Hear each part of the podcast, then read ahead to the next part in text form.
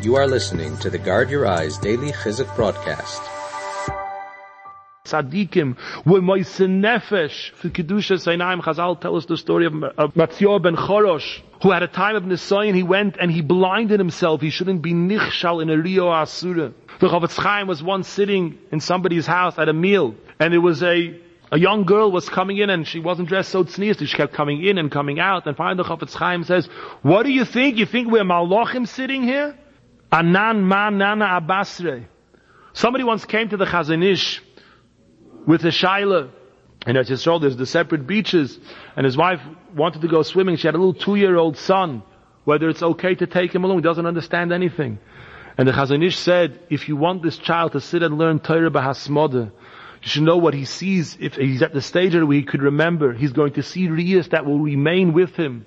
And how will he ever have the eyes to be able to miyageya and Torah? How careful do we have to be when we live in a world where the Satan wants to destroy us with Elekayim Shel Eila Zimahu?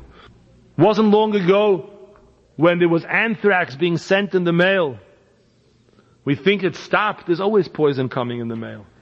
Rahman al what can enter into the mailbox of a Yiddish house. We don't realize we have to be so careful. We have young children. And I've heard this from Bochrim. I've heard this so many times, Rabbi Say. Talking about, about real things. There are catalogs that come.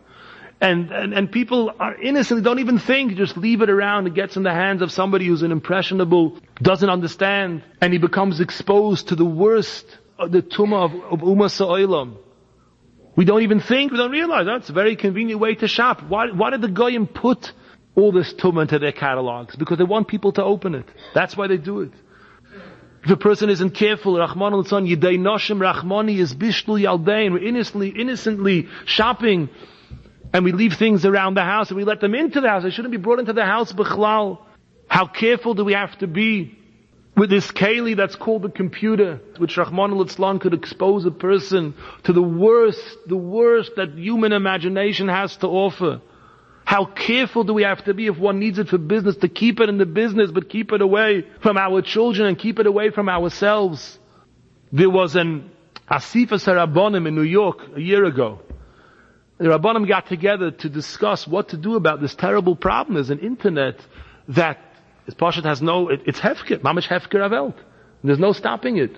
What they should do, and at this meeting was one of the district, the district attorney of New York, a very important Goyish politician. And he said to the Asif of the Rabbanim, he said, I'm quoting you his Lashon. He said, the internet has destroyed us. Our society is rotting at the core. We are not gonna come out of this. We've lost our youth. Maybe you Orthodox Jews, if you'll build a good gate around yourselves, you hear a lotion? If you'll build a good gate around yourselves, you'll be able to be saved from this onslaught on morality. Thank you for listening to the Guard Your Eyes Daily Chizuk broadcast. Pass them on to your friends and help spread Kedusha in the world.